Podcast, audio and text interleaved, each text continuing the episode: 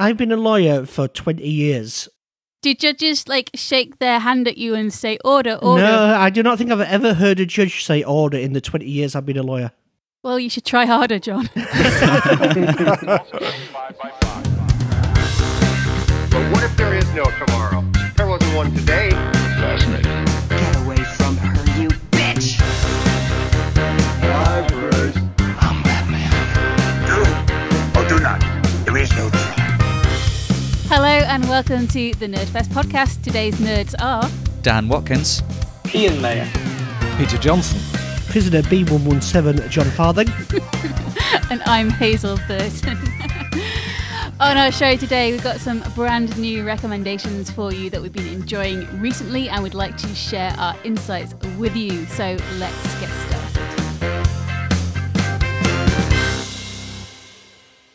How is everyone? It's very good to be back. It's all right. How are you? That was just everyone's voice at once. What the fuck did you just say? We were asking how you were and if you're happy to be back, Hazel. uh, yes, I am. I'm feeling good, thank you. I wasn't too well, both physically and mentally, for a while there, but a bit of a break uh, from work and just a bit of focus on myself as uh, so, so it kind of really helped. So uh, yes, I am delighted to be back. Really, really pleased. Uh, lovely to see you all. Hurrah. Yay. Didn't miss you. Oh, okay. Thanks, John. What have I missed? I'll tell you one thing you've missed. You were present a couple of podcasts ago when I revoked John Farthing's opinion oh, privileges. Yeah. Mm-hmm. Since then, he's give a film ten out of ten without seeing it, and then had to revise his opinion when on seeing it, it was utter garbage. Mm. So I think more punitive measures need to be in place. So whether we revoke John's speech privileges, I'm, I'm just saying, just floating it out there. Should you have Louise attach some electrodes, maybe? I think he's got a problem, and he's got a, you know, the first step's admitting it. Yeah, well, we do have a car battery attached to my nipples, and at the mention of Nicholas... John, what was our deal? We made a deal, like, but what, five days ago? What was it? I'll be good and you won't touch the electrodes. That was the second rule. What was the first one? I, I missed most of that conversation, Hazel, because you asked what did I miss, and I just got Davy Diggs in my head. Is your Funko Pop order already in there, Dan? I kind of want to wait for the full Hamilton cast to be available as Funko Pops. The six that they've announced do look good, and I do want most of them, despite being a bit of a Funko skeptic. But if you can't get Jefferson and Lafayette, is it really worth it? No. Or King George. Get them now. Get them, because you won't when you finally want them. Get yeah. them now. They will sell. Just to go back to uh, uh, the little thing with John, because he does actually seem like he's totally forgotten, even though it was a few days ago. I gave you something, John, in return for what? You gave me a book to read. I can't remember what I promised in return. You said not to mention Nicolas Cage on the podcast. And I didn't. I did not say the Nicolas... What was the book? Uh, Woman in Hollywood. Woman versus Hollywood. Oh, yeah. Ah. The new Helen O'Hara book. Is it good? Have you read it, Hazel, or is that your recommendation? It's not my recommendation. It'll probably be my rec- recommendation in a couple of weeks when I have read it. There was an ordering snafu, and uh, I ended up with two. Uh, one was a gift, and the other one uh, wasn't. So uh, we wandered over to uh, John's house, very, very socially distanced, and gave him a copy because he was interested in reading it. And frankly, I think John will be better off reading it just as a person. Oh. Um, to quote Richard Herring, I am a great feminist. I think women should be treated as if they're equal.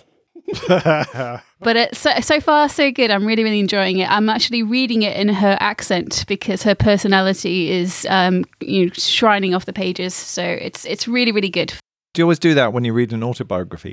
It's very hard not to hear the person's voice in your head if you if you know them. Yeah, yeah. Yeah, especially if they've got a distinctive writing style as well. Recent ones I've read have been Trevor Noah's mm. and Bruce Springsteen's, and they both write the way that they speak.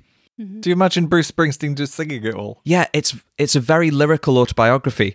He talks in a lot of metaphors and uses a lot of imagery rather than just, I did this, and then I did this, and then I did this. Is it all about cars driving down roads and things? There's a fair bit of that, but it's actually been possibly the most helpful mental health book I've ever read. I read it at a point where my own mental health was at its lowest.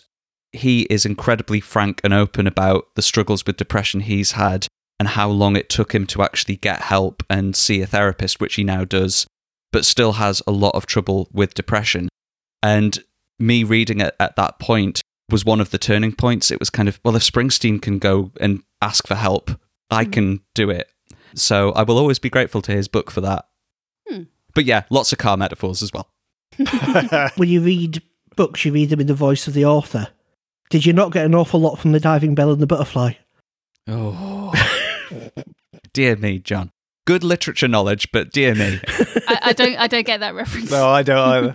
It was a guy who um, couldn't speak.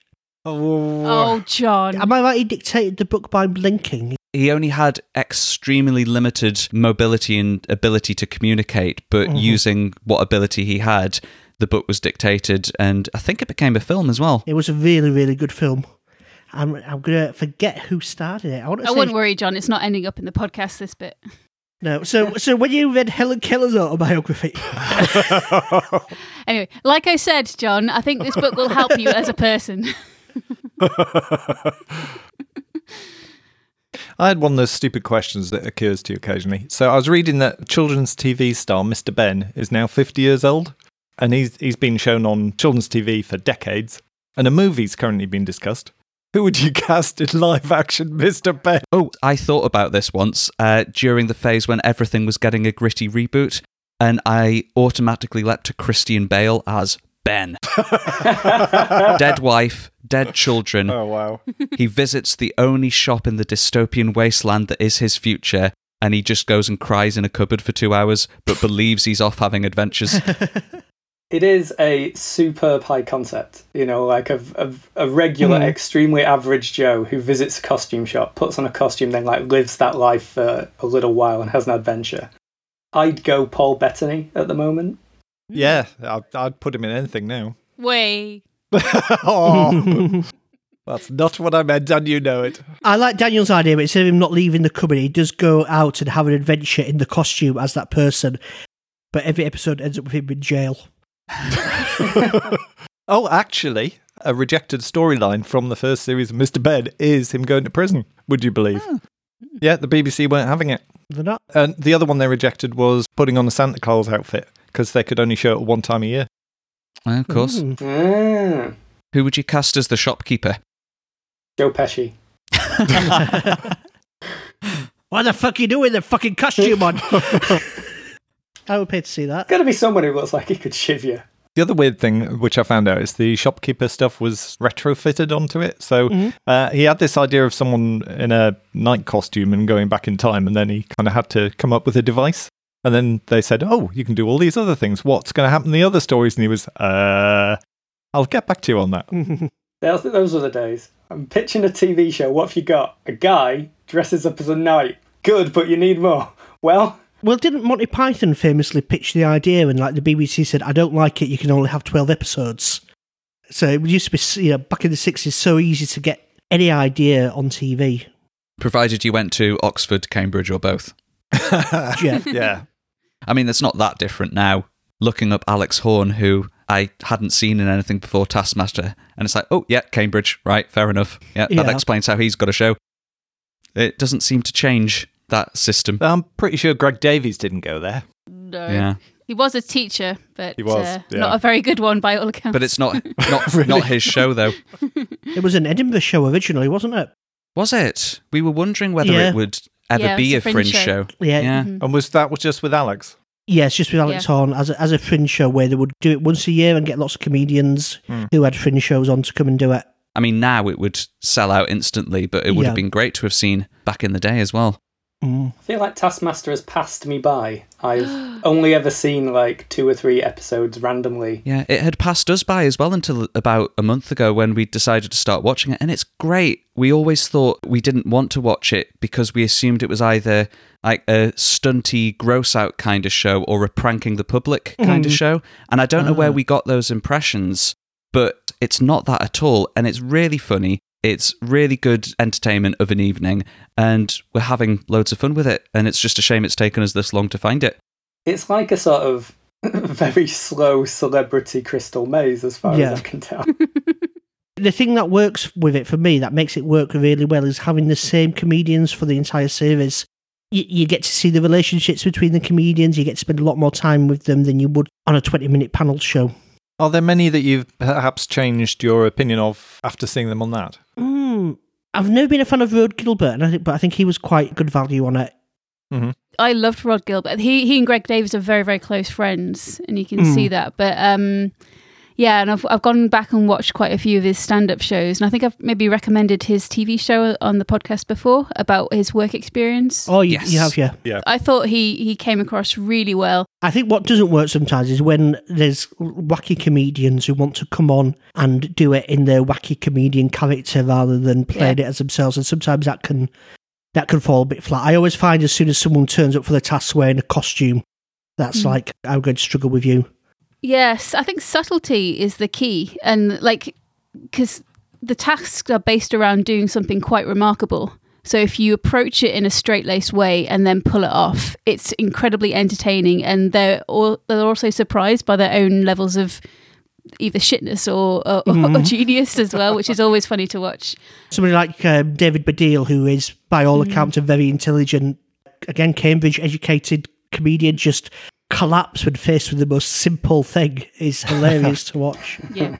Are there any actors specifically who you've disliked in the shows they've been in, and then you've seen them in like real life or do something different and it's changed your opinion for the better? I can tell you with Taskmaster, Catherine Parkinson on the new series, mm-hmm. I really didn't like her in the I T Crowd. Oh, I did. And I thought she came across really well on the series. Very posh and very befuddled, but uh, in, in in a nice way. Mm. Have you watched Humans? I haven't, no. Because that's much more a sort of straight acting role, which she's very good in as well. Mm-hmm. The actor who plays Jean-Ralphio in Parks and Rec. Ben Schwartz. Yeah. I hated Jean-Ralphio. I hated Jean-Ralphio. I think you're supposed to. I know. But it took me seeing him in person for me to believe it was an act. Uh-huh. And now I love both him and Jean-Ralphio. Yeah. It was a complete judo trick on my mind. After I'd seen him and saw how much he was bringing to the performance, I now thoroughly enjoy it. Mm-hmm. But before then, I thought, you're a horrible human being and I want nothing to do with you.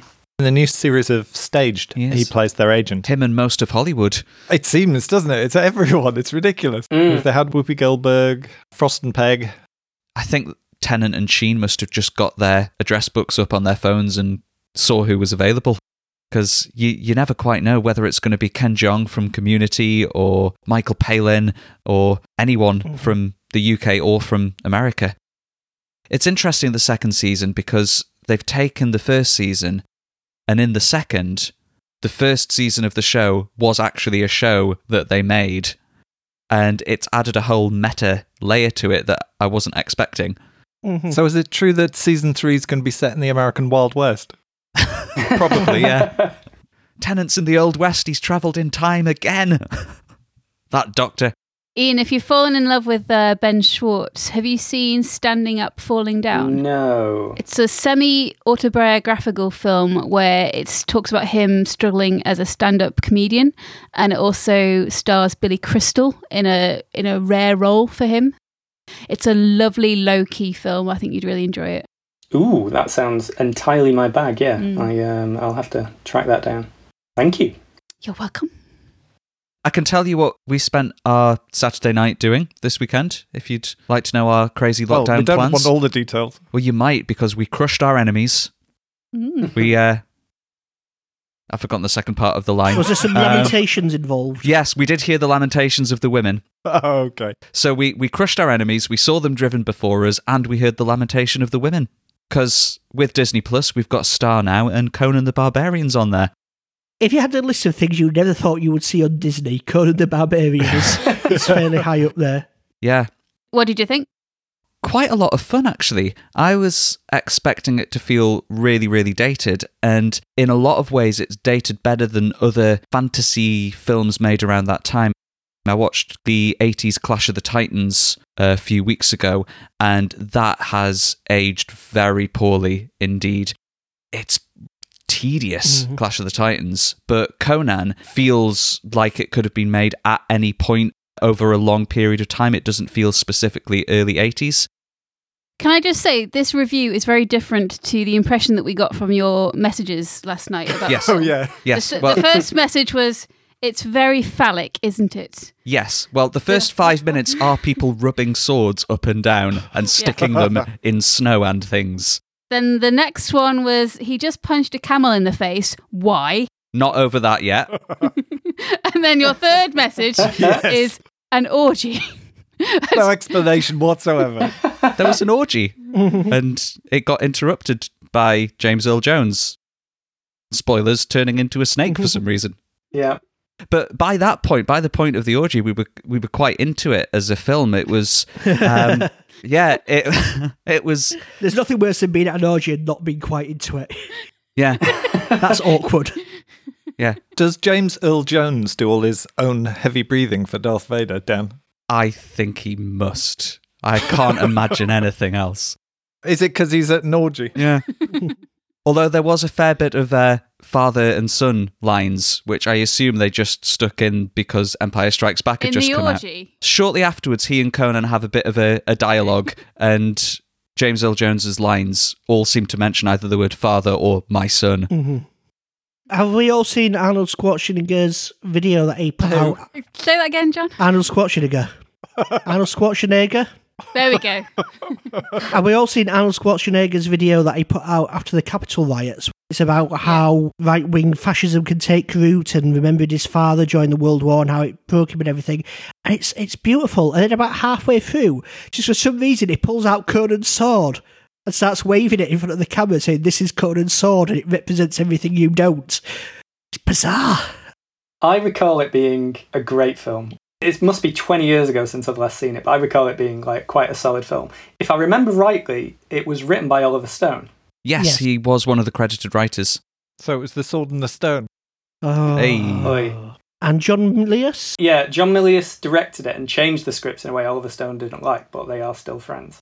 It's a very solidly written film. It's got more depth than you, you have any reason to expect it to. I don't want to say we had low expectations, but I was kind of half expecting either to find it really naff or quite boring, and it's neither of those things. It's got some weird bits. The phallic swords at the start are weird. Why did he punch that camel? But the, the way the story plays out, the minimal dialogue, a lot of the shots and the cinematography are absolutely gorgeous, and it's a lot of fun. We weren't bored at any point during it, which is not always the case with fantasy films and epics from decades gone by. Sometimes, like I say, they have aged badly. Conan, not so much. No lamentation from us. So, uh, not that this is the recommendation section yet, but how many phallic swords would you give it out of ten? Six phallic swords out of ten and one two-headed snake at an orgy. So speaking of the recommendation section, shall we do one? Yes, let's. Yeah, let's all do one.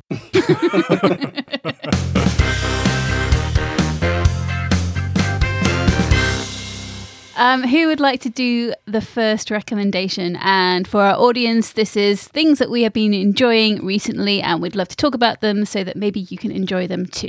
I would like to recommend something great called The Great, which we have recently discovered on All Four. It had been on the Amazon Prime channel Stars Play before that, but because that's a pay channel, not a lot of people had seen this show. I've been loving it. It's the occasionally true story of Empress of Russia, Catherine the Great, who in the eighteenth century was one of the most important royal figures. But it's not a historically accurate period drama. It takes the formula of that genre and completely upends it. And I'm going to favourably compare it to Hamilton in that sense, in the way that Hamilton revolutionised the musical. This does the same for those kind of costume dramas. It does colourblind casting. It's got this chaotic, unpredictable, anarchic tone to it. The scripting is so unique and stylised, it's like nothing else. The way they use swearing is absolutely brilliant in this show. It's better than the way it's been used in any other thing I've seen for years. The costumes are great, the sets and locations are great, and it's rounded off by incredible performances by Elle Fanning as Catherine, but particularly Nicholas Hoult as the Emperor uh, Peter. No relation to you, Peter, obviously. Um, but I'm Peter the Not So Great. Well, so's he. And um, Peter the Great in the show is his dad, and he's struggling to live up to that. But in the weirdest, most fantastic way you would ever believe. Uh, if you've seen Nicholas Hoult in anything before, you have never seen him like this. He is phenomenal. From one second to the next, he's completely unpredictable. You've got no idea what he's going to say, what he's going to do, and you can't take your eyes off him for a second. He is what makes it worth watching by himself. The fact that everything else is great around him is even better. As a performance, it's one of the funniest, most enjoyable performances I've watched for a really long time. I've only seen a couple of minutes of it, and it was like him walking down a long corridor, and he'd been encouraged to talk to the people that he ruled. Mm-hmm. And uh, he goes up and talks to them, and they all look like rabbits in the headlights. As soon as he comes anywhere near them, it's, oh my God, he's talking to me. But yeah, it's very good. I've liked him in everything I've seen him in. And totally different characters as well. Like Mad Max Fury Road is an entirely different character to this, obviously. Yeah. It sounds like the dream job for an actor, you know, uh, coming up through acting school, and you're in this role where it's just incredibly unpredictable and you get to really just push yourself to the limit. It sounds like a bit of a dream role. To use an improv comparison, when an idea really lights you up and you think, I know exactly what I'm doing here, this is going spectacularly well. I think that must be the feeling he has all the time playing this part, seeing what comes up for him in the scripts, because it can go from deciding at a dinner party to serve the heads of your enemies who were killed on the battlefield the previous week to admiring a bird in a fountain. Mm. And sometimes that can happen within thirty seconds of each other. It's gloriously unpredictable. We've been having loads of fun. There's a couple of episodes of the first season left to watch, but it has been commissioned for a second, so we'll be looking forward to that. You said it was particularly good swearing. What does that mean? Swearing in films, particularly after the peak T V boom of H B O shows like The Sopranos and The Wire, people would be swearing for the sake of it, and it didn't add anything. Yeah. It seems like they're, you know, dropping F-bombs and C-bombs just for the sake of it. In The Great, Peter uses those F-bombs almost like you would get up and go, right, I'm making a cup of tea. He'll get up and go, right, fuck off, let's go, huzzah. And because you don't expect that kind of swearing from an eighteenth century royal court, it works a little bit like The Favourite, which he was also in, in that it feels a little bit incongruous, so there's that little bit of shock value added to the words that you're so desensitized to. You can be having a lovely conversation between a husband and a wife, and he'll just go, right, uh, shall I fuck you now? And and then off they go. And he treats it completely normally. Like even Game of Thrones is just like, oh yeah, he's saying some naughty words, he he he, look at some boobs. Boobs, where? where? Which which is season one of Game of Thrones, kind of something. Yeah. yeah. Much as I love it.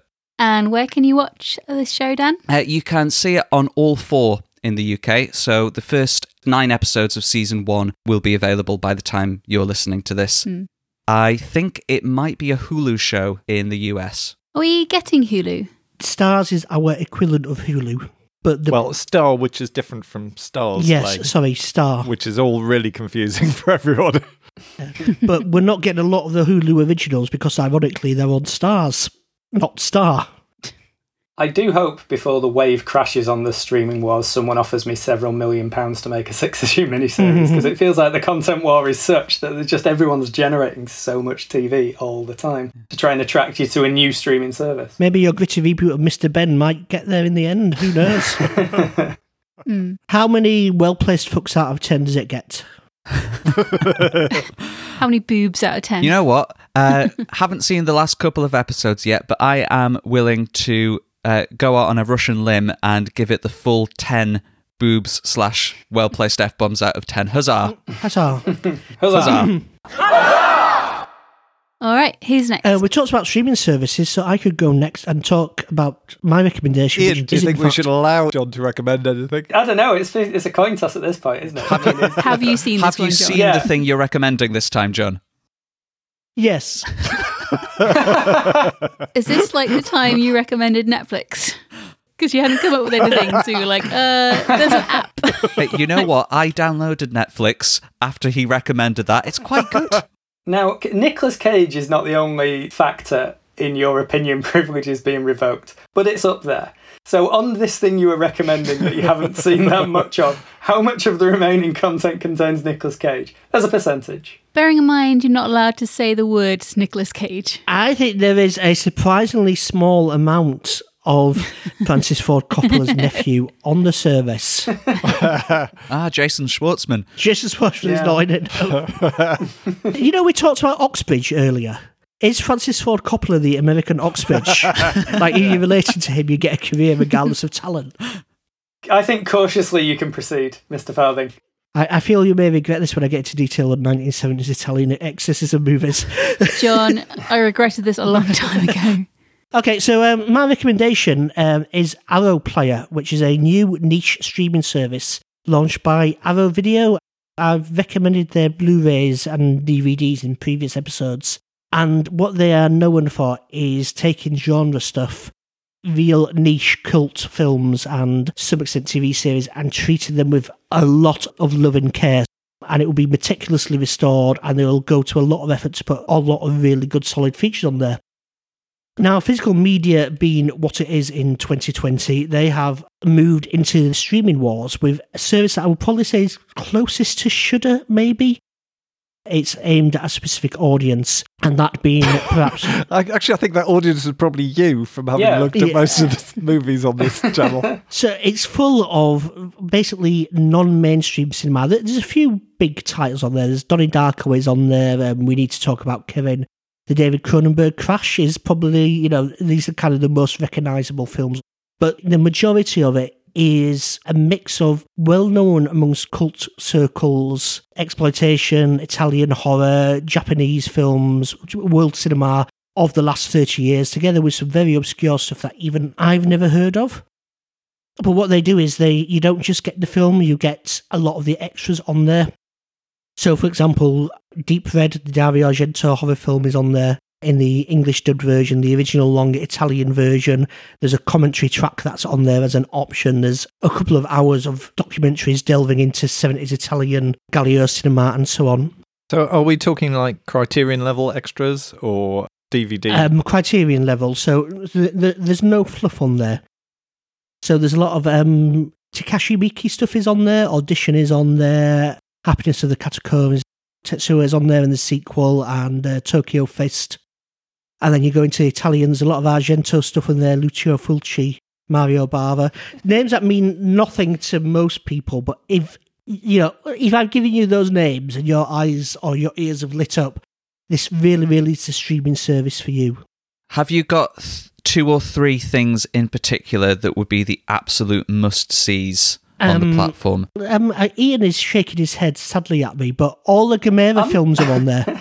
you, you're, you're tempted, aren't you, just for that? The streaming service that gets the whole Godzilla back catalogue has got my subscription. I'm not sure about Gamera so much, but there we go. But John, I have a, I have a question for you. This is why I was sort of smirking throughout your recommendation.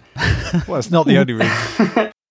When you've had a hard day, yeah. you just want to relax, you want something comforting, do you find, like, you know, obscure Japanese torture ghost cinema and just sit there with the commentary and just go, ah... Bliss. What I want is to relax with a nice glass of red wine, sit on the sofa, the dog on my lap, to watch a sixty-minute black and white Japanese film about who's, a man whose penis turns into a drill. I mean, that's... What? Yes, this is... Honestly, that's the vibe you give off. So I'm really not, not surprised. Mm-hmm. You know, and like Paul Louise, John's partner Louise, she must just walk into a room and you sat there with a beer and on the screen, you know, a Japanese woman sawing a guy's foot off with a piano wire and just, you know, nods knowingly, leaves. She has an occasion walked into the room, just looked at the T V, went, nope, and turned around and walked out. Wise. Was that when Mandy was on? Ah, she loves Mandy. She really doesn't. Would you like a couple of recommendations then? Because there's a there's a th- you yes. get thirty days. No, God no. You get you get thirty days free. Um, so I would recommend uh, I would recommend Audition, which is one of Takashi Miike's more mainstream films. Audition is the story of a man who loses his wife and after a few years of grieving, decides that he wants to meet a new wife, is concerned about how you would meet somebody. So him and his friend, who is a film producer, set up a fake film where women audition ostensibly for a part in a film, but in reality to be his new wife. It's kind of like the, a Tom Cruise autobiography. Allegedly. That line's staying in. I thought you were worried about staying out of jail, John. No, it, it, Hugh Bonneville was very good in Paddington. Yeah, Tom Cruise was good in Top Gun. Yeah. Yeah, so he auditions and he meets a, a lovely young lady who becomes his wife, and then some subsequent twists that I won't spoil. But have you seen it, Ian Mayer? I have, yes. It, it, it swerves, doesn't it? It begins almost light-heartedly. Mm-hmm. And it swerves into territory which can in no way be described as light-hearted. Deep Red is on there, the Dario Argento film, um, which is a really, really good example of nineteen seventies galore. Some cheesy eighties horror is on there, Demons, Demons two, Prime the Reanimator, Society, some of the highlights of really good practical effects that were done in the eighties. Um, Society in particular is a really... Very weird Really film. weird film. And unfortunately, it's been ruined because I think everybody knows the ending because it was plastered all over the V H S and the D V D covers. Again, it's a film where you, you, you start off with very nasty, biting satire on Beverly Hills. And, then, and finish with some really nasty biting. Yes. I would recommend Society as a double bill with Heathers, which is also on there. I think they're tonally a little bit similar. But Society is um, not for the faint-hearted. Heathers is like the Disney version uh, yes. of Society. If, if Mean Girls is the Disney version of Heathers, then Heathers is the Disney version of Society. And finally, I would like to talk about a lovingly restored version of nineteen seventies Italian Exorcist ripoff Beyond the Door, um, which is a film that was a really weird success in America. I think it cost about two hundred thousand dollars to make. It was released in America on the back of The Exorcist and took sort of fifteen million dollars over there. It got to the point where Warner Brothers actually sued the studio for the similarities to The Exorcist.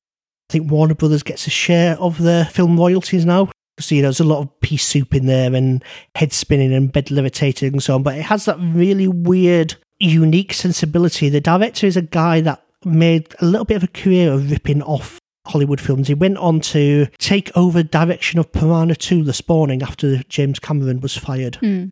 It was filmed in San Francisco, um, but with a multinational cast. And you'll notice this in a lot of the spaghetti westerns of the time, is you'll have a multinational cast and they would just all speak their own language on set. And then it would just be overdubbed for whatever country it was released in. And that adds quite a surrealistic odd air over the entire thing, but it's it's it's loopy and it's really quite inventive for what is obviously just a, a quickie rip-off. You know, you start with the devil addressing the audience in voiceover. The devil's quite cool, you know, it gets like a little monologue, and then you've got some freeze frames, lots of jump cuts and so on, obviously kind of inspired by cinema of the time. And it's too good to just be dismissed entirely. I'm not I'm not saying it's a great film, but just to be known as the kind of the long-forgotten Exorcist ripoff, I, it deserves, I think, a revisiting. And the Arrow restoration is great. It looks like a brand new film. So I would definitely check that one out. But um, Arrow overall, it's a fiver a month. You get a free trial. Do you think with some of these services, because obviously there's a huge amount of uh, streaming services coming out, and they're all going to be competing for the same slice of your entertainment budget. Do you think it makes sense to maybe dip in and out of various different services, apart from the one or two key ones that you watch all the time? Mm-hmm. So you might, say, subscribe to something for a month or two and then duck out for six months and then come back in and see what it's got that's new. I think a lot of people might have done that with Disney Plus last year, and why Disney is now making sure they've got a new episode or something every week. Because I imagine a lot of people might have jumped in for Disney for The Mandalorian, Hamilton maybe, yeah. And then once you've got Hamilton, you watch it every week anyway, so... True story. You're set. And there's the two National Treasure films in there with Nicholas... Ow! But yeah, I think you're right, Peter. I think the more these streaming services come out, because I know Paramount Plus is a thing now as well, and we've yeah, got Disney, we've got Now T V, we've got Prime, Netflix. I don't think I could add... any more mm. to my entertainment budget without getting rid of one. So I think it will be a case of you keep the one that has the thing you're currently watching. Mm-hmm. Mm-hmm. So when, for example, Game of Thrones was on you kept Now T V as long as Game of Thrones was on, mm. but if there was nothing else that interested you until the next season of Game of Thrones, that one might fall by the wayside, and you bring back, you know, your Paramount for your Frasier reboot, and then that's all done, by which time the Book of Boba Fett's on Disney, and you mm-hmm. grab that for ten weeks, and then Game of Thrones is back, mm. by which I mean the prequel. A lot of people are doing quite a big discount on those sort of, sort of Disney Plus and Arrow as well. I think it's sort of cheaper to get for a year than a month, which might be their way of mm. trying to, to, to avoid that level of churn. I think what will end up happening is, you know, like Disney Plus is a bit of an umbrella brand for a few channels. So what you'll end up with is maybe paying for a couple of subscriptions, maybe paying more yeah. for them per month, but ending up with um, a few big brands and therefore getting more stuff out of one subscription. Yeah, mm. that's starting to happen in America now uh, with Peacock. The N B C streaming service has bought the W W E network, which has thousands and thousands of hours of wrestling content. That was its own thing. They made a ton of money selling it to N B C, mm-hmm. but now if you want that network, you've got to get Peacock as well. So you're probably spending less mm. than if you had both of them separately, but if you only wanted one or the other, you're probably paying more. So what you're saying is, instead of just paying for one streaming service, you're going to pay for lots of streaming services, including lots of ones you probably don't want, and pay a big amount every month for lots of, say, channels of content. I think I know where you're going with this, John. So basically we're going back to c- cable. So John, how many incredibly disturbing drill penises would you give Arrow out of ten? Um, I would give it, for me... Sorry that you're putting thought into this. Yeah, please do a score for a John and a score for yeah. the likes normal of me. The normal yeah. person. um, for me, it is an eight out of ten. And the only reason it is a ten out of ten is because of rights issues, which means that there's sections of the Arrow collection that are only available in the American service and not on the British service. And there's a few little holes in the catalogue. If it wasn't for that, it would be a ten out of ten. For a normal person... I don't want to give a score, but I would recommend that everybody just gets it for a month and has a play through it, and you will find there is a lot of interesting stuff on there. It's not all terrible horror movies, and I think this sort of thing might be the future of streaming services, in that you're going very, very niche. It's never going to get a million subscribers, but it could easily get ten thousand very, very vocal subscribers who are going to support it. And maybe that's enough for a small service like that. And maybe the future is niche services catered to your, your specific interests. No, thank you. Who's next? Dismissing the entire thing. Uh, I'll, I'll go next. I'd like to recommend something called Resident Alien, which is the latest series to feature Alan Tudyk, who's an actor I've been following ever since Firefly. Is that the reason for the restraining order? Not that sort of okay. following. That was Nicholas Hoult. Huzzah. In this new show, which is just coming to Sky and Now T V in the U K, Tudyk plays an alien on his way to destroy Earth, but he crash lands in the Colorado mountains and kills and replaces the first person he comes across, a reclusive retired doctor named Harry Vanderspiegel. Next thing he knows, he has to take over as town medic when their doctor's murdered and interact with what, to him, is the alien species infesting the town. Unfortunately, there's one person in the town that can see him for what he really is, the son of the town's mayor, who sets out to unmask his secret. Uh, we're about five episodes in, and we're, we're definitely enjoying it, but it's weird because it's such a mixed bag tonally. Yeah, I was going to ask, is it a comedy, is it a drama, is it heavy on the sci-fi, or both and neither, I would say, in a way.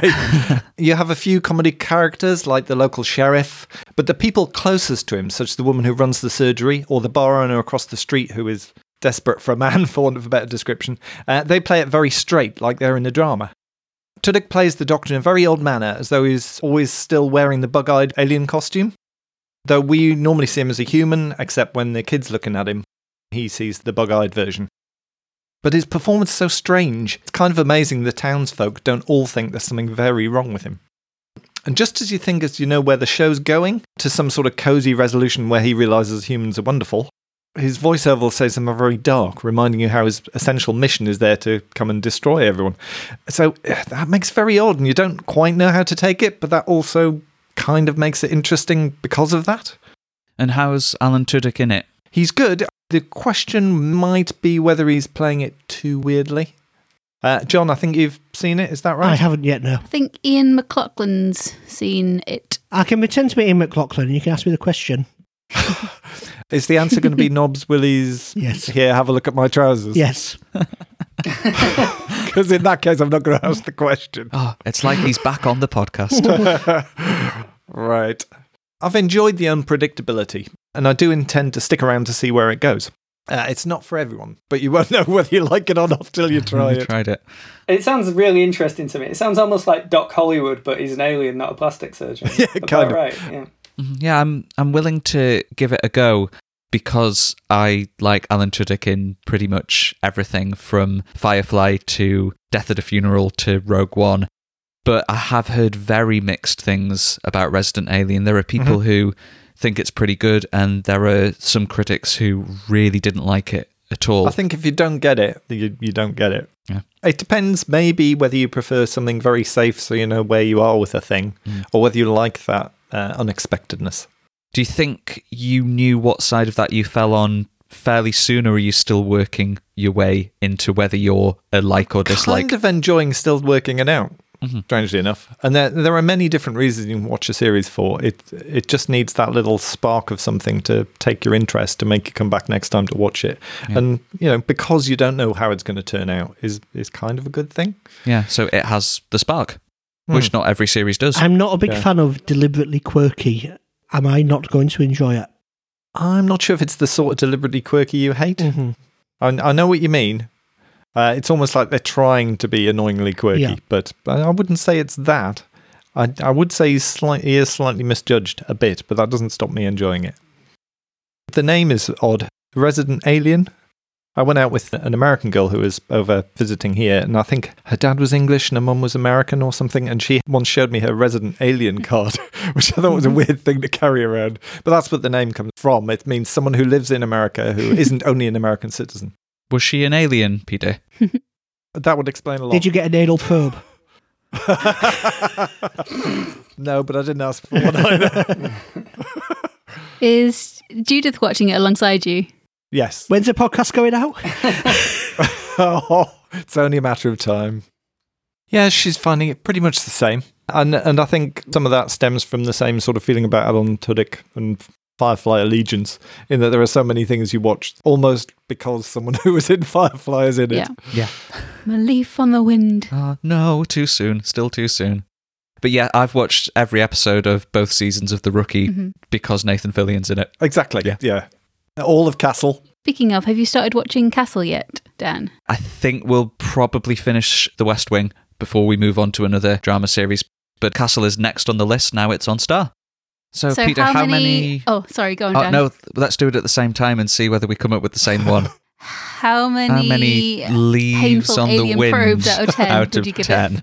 Seeing as I couldn't hear either of those, I will, um, I will give it seven and a half aliens in disguise. Mm. It's quite close to mine. All right, fine. I'm I'm above this. I'm a leaf on the wind. Yeah. Watch how I soar. Not for long. Still too soon. uh, Hazel, what have you got for us? Well, I would like to recommend something that has been a bit elusive in recent years, and that is an action film starring Gerard Butler. Gerard? Gerard, I don't know. Um, and it's really good. So it's a film called Greenland, and it's been out for uh, a month or so for Amazon Prime users. And the plot might sound a little bit familiar, but go with me for a second. It's about a comet that is flying towards the Earth, and it's about to cause a bit of bother. So it doesn't sound like a late nineties film, and there's... Do Aerosmith do the theme tune? And if not, why not? I was singing it internally throughout. But, but don't let that uh, put you off, because there is definitely a nod to those types of films, which is a good thing, because I think the nineties was definitely the best decade for movies. But it's got loads of stuff that is completely original as well. I'll tell you a tiny bit about the plot without going into spoiler territory. Gerard Butler doesn't play an action hero. He plays an everyday man called John Garrity, and he is a structural engineer. And we first meet him at the top of one of the skyscrapers that he's built. He has a, an ex-wife who is about to become an un-ex-wife. Anyway, it's a, it's complicated. Is this an uh, X-Men sequel? Yes. Uh, his wife is played by Marina Baccarin, and he is about to move back in with her after they have been estranged for, uh, we're not entirely sure how long, but they have a son called Nathan who has diabetes, which becomes a little bit important at one point. Um, so this comet, it, it's set to arrive. It's called Clark, for reasons best known to the screenwriter. And it is way, way, way more destructive than anybody thought. So originally, everybody thought that it was like, oh, you can go outside and you'll have this great view of a comet passing really, really close to the Earth. And some bits of it might fall off, but you'll be fine. But yeah, uh, all of Florida gets taken out by a single fragment. Oops. I uh, mean, if you're going to yeah. lose one state. oh, oh, John. This isn't like, oh, we're not going to have to apologise to all of Australia again, is it? Uh-huh. Yeah, um, bad news, all of Florida has been destroyed. Good news, Trump put up Mar-a-Lago. There we go. You win some, you lose some. Uh, so yes, it turns out that Clark is a big motherfucker and it's set to take out all of the Earth for much of the next few days, dropping bits as he goes. So Jared Butler, he gets a text message, which is a presidential alert, and he and his family have been asked to go to a nearby Air Force base. They have one bag each, and it's all because they are being evacuated. So that's when I'll stop talking about the plot, because I'll start talking about spoilers. But um, I really, really, really enjoyed this film. I think it's very tense. You get involved with it. Your emotions go through a bit of a roller coaster. I do think it's quite well written. As I say, it calls back to some of my favourite action films, but it's not too derivative of them. Um, it, it definitely has something new to offer. I think Jared Butler is great. He gets to do his native Scottish accent rather than trying to do an American one, which still comes out Scottish, bless him.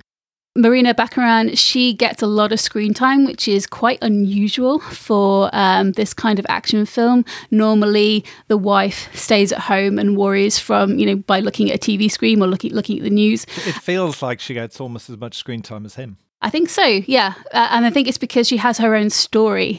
If she'd been ma- the main character uh, and Jared Butler hadn't been in it at all, it'd still be an incredible film. So uh, I think that's really important to have someone like that be an integral part of the plot.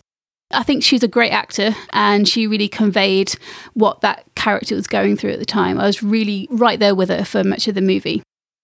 I just wanted to maybe recommend this one because not only did I really enjoy it, it was a great distraction, but I maybe wanted to kind of convey the message that you might have seen Greenland pop up on your Amazon homepage and you thought, oh, God, that looks pretty shit. Um, do try and maybe cast those aspersions aside because I do think this one is a little bit more than that. Have any of you guys seen it? I had no interest in seeing it, but I, I listened to another podcast on Sunday afternoon where someone recommended it, made quite a few similar points that you have. Um, so, okay, I'll I'll, I'll, I'll I'll level with our listeners. Uh, this is the second time we're talking about this particular recommendation because I messed up my audio and it, uh, yeah, it kind of it went away for like Which an hour. It's a bit of a theme for this podcast. Yeah, but I found it quite interesting that you know I recommended it and then both you, John, and Peter saw it in the evening, so sometimes my words get through. Yes, yeah. I mean, I did. I did actually go and watch I it. I mean, obviously we ignore all the sexist stuff. But I really enjoyed it. I think it's a good streaming film. I think it would have got lost at the cinema, maybe. Yeah. So I think it, I think Amazon Prime is its right place, but it's a lot smarter than the traditional action movie. There's a lot going on. Yeah, and it's it's it's not just about the spectacle, which I mm-hmm. think is one of the better things. It's about the human drama and how you're going to find each other again in a, a crowd of people. Mm-hmm. It did lose me a little bit towards the end. Yeah. Once they get somewhere and then they decide to go somewhere else. Nice unspoilery way of describing that. Yes. So, but they would actually have been splattered and died yeah. if they'd stayed where they were. I think after the, after everything that they'd been through um, mm. and knowing what they'd been through to be in that place, they thought if we just have a minuscule chance of making it and surviving, we should we should do it. It was kind of an optimistic film in the way that the various people reacted. So whilst you did get some people who were horrible and monstrous, yeah. overall the message was that people did come together and help each other. I thought it was quite a positive film. Would you say it's more deep impact than Armageddon? Uh, in a way, because it's it's kind of trying for uh, more realism. Whereas Armageddon is, yeah, we don't care about realism. What the hell? I do think it's more similar to Deep Impact in it's more focused on humanity and the characters. And mm. yes, the, the Armageddon had a, it probably had quadruple the budget for this one. This one is more of a, sounds weird to say it for an action movie, but it is more of a character piece. I would say it's a drama with action sequences. Yeah. But saying that, I've I've seen far worse effects on bigger budget movies mm. than this one had. Um, I think the comet and the destruction that it causes is actually done really well. Yeah, it is. Yeah. yeah. Uh, I thought the kid was very good. Uh, yes. Nathan, yeah. Yeah. Because yeah. it relied on him quite a bit. Yeah. So how many small shards that could destroy a city or possibly a country, depending on the angle of impact, out of ten would you give it? I'd give it uh, eight shards that could possibly destroy a city, depending on the angle of the impact, out of ten. Was that it? Yeah, close enough. Yeah, very much worth your time. You know, it might, it probably won't feature in your top ten lists of the year, but um, I don't think you'll regret giving it a watch. Yeah, I second that. It's an evening well spent. Yeah, sofa with a beer and a pizza movie, I think. And sometimes that's what you need. Absolutely. Ian, bring us home. I have three short recommendations. The first one is, this is something I've talked about on the pod before, so I'm just going to briefly go over it, but I recently finished The Expanse Season five. We are sleeping on The Expanse. It's going to be remembered as a great, great, great science fiction show. It's kind of hard science. It's uh, quite political. The cast of that show are going places. I'm convinced we're going to start seeing them crop up in a bunch more stuff. With one exception. Actually, a couple of exceptions. But there are some very good people in it. And honestly, if you love sci-fi and you haven't been watching it, do give it a go. I know a lot of people criticise it for being slow at the start. You will soon know if you like it or not, I think. When the kind of core cast gets together, and you'll know this because they're all on a spaceship together and it's fun, you will know at that point if you want to go any further or not. But um, I thoroughly enjoyed season five. It landed very well, and the next season has got an interesting hook going straight into it. Mm, it's the last season, the next one, isn't it? Is that I understand? I believe so. Yeah, they're actually they they are bringing it to a head.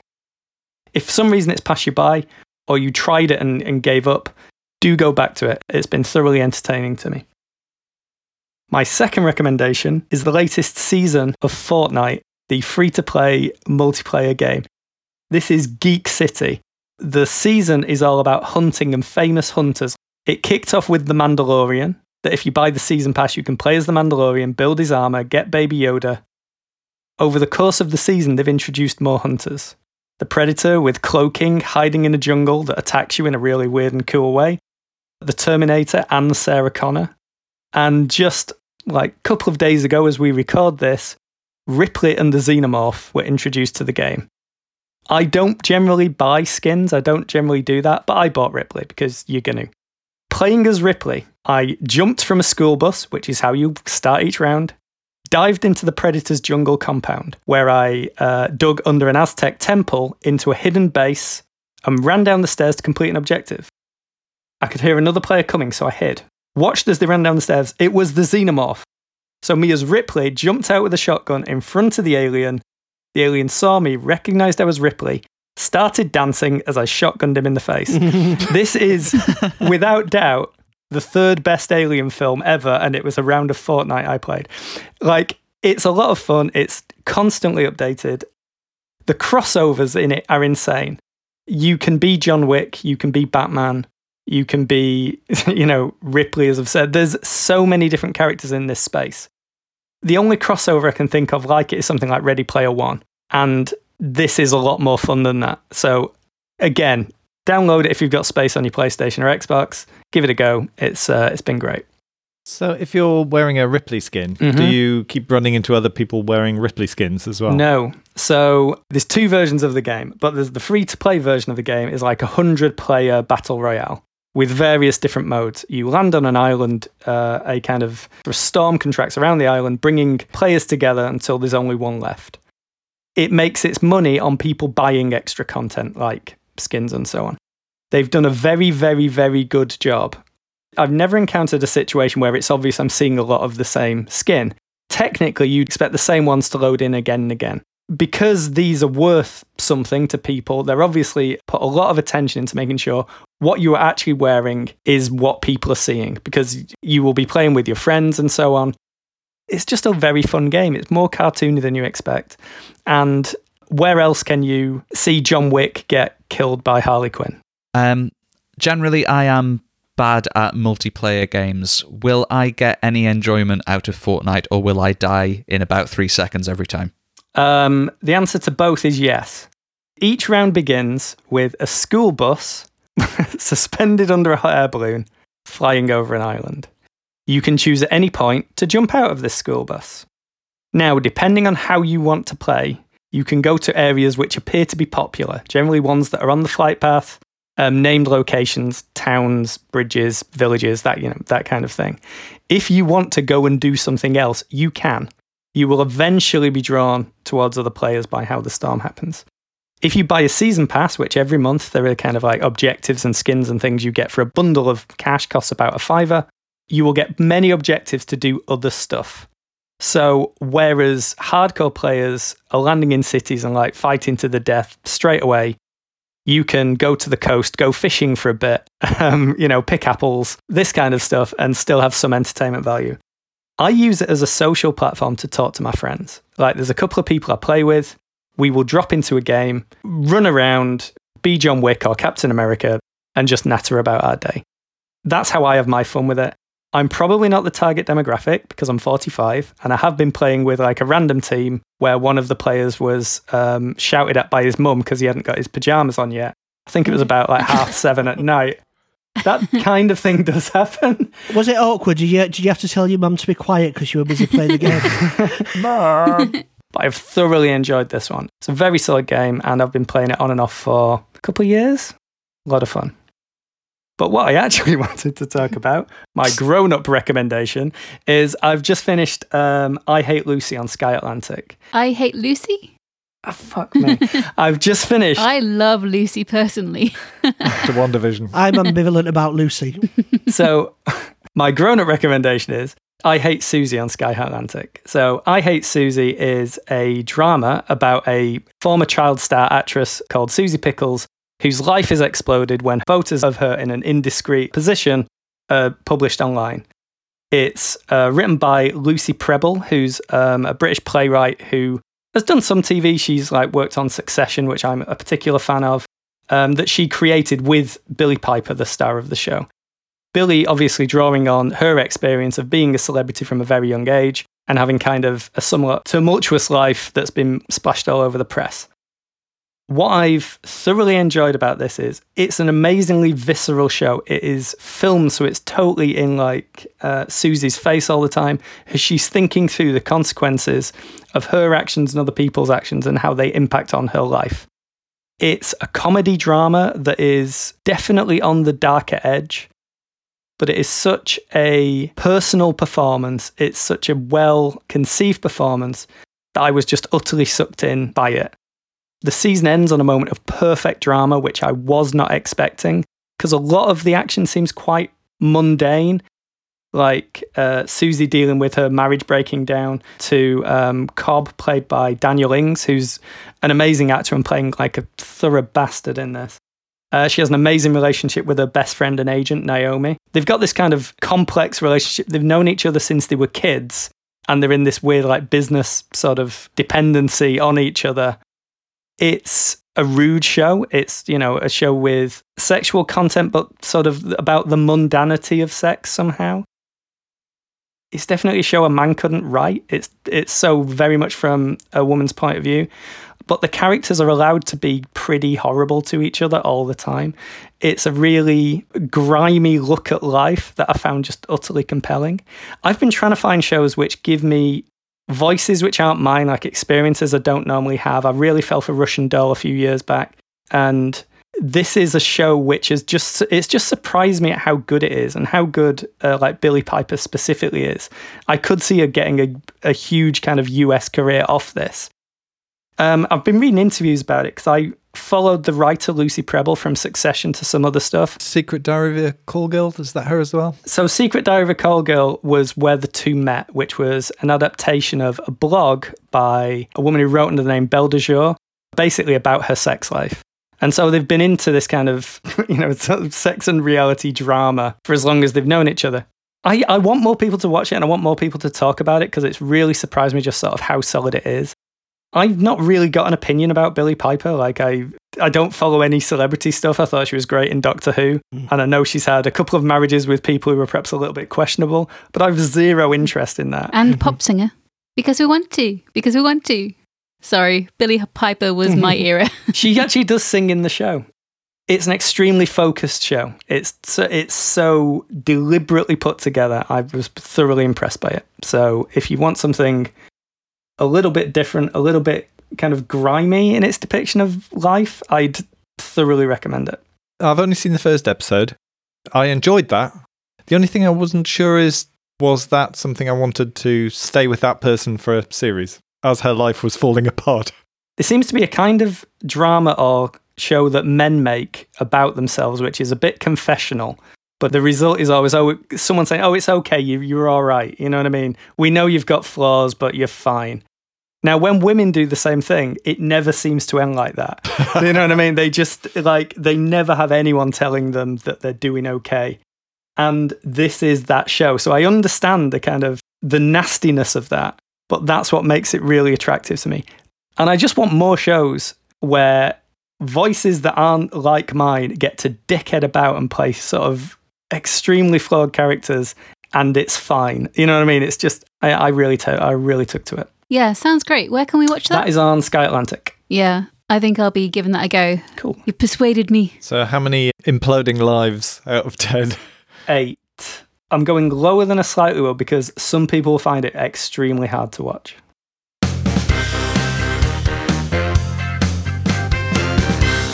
And that's all for today's episode. Thank you so much for listening. We'll be back in two weeks' time. But in the meantime, do keep up with our news and antics on social media. We're at Nerdfest U K on Twitter and Facebook. And if you've enjoyed the episode, do leave us a review on whichever platform that you're listening to. That will go a nice long way to giving us a, a bump in listeners and will stroke our fragile egos.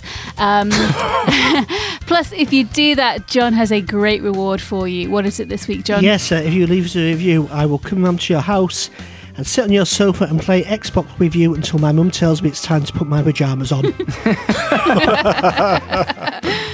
Until next time, you've been listening to a man who would like Nicholas Hoult and Elle Fanning to win all the awards. Huzzah! A man who hates technology, mistakes, and mistakes with technology. Um, a man who is pleased with how successful he's passing as human. Oops. A man whose nipples are charred beyond belief but still can't stop thinking about Nicolas Cage. And a woman who would like to personally apologise for how many times the term penis drill has been mentioned on this episode.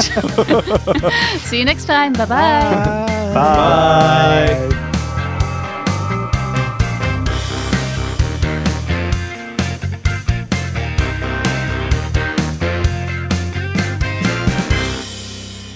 Uh, John, can you give us a clean one of yours? Yeah. Uh, what was it? A man whose nipples are charred beyond belief but still can't stop thinking about Nicholas Cage. I just want to hear you suffer once more. Hugh Bonneville was very good in Paddington.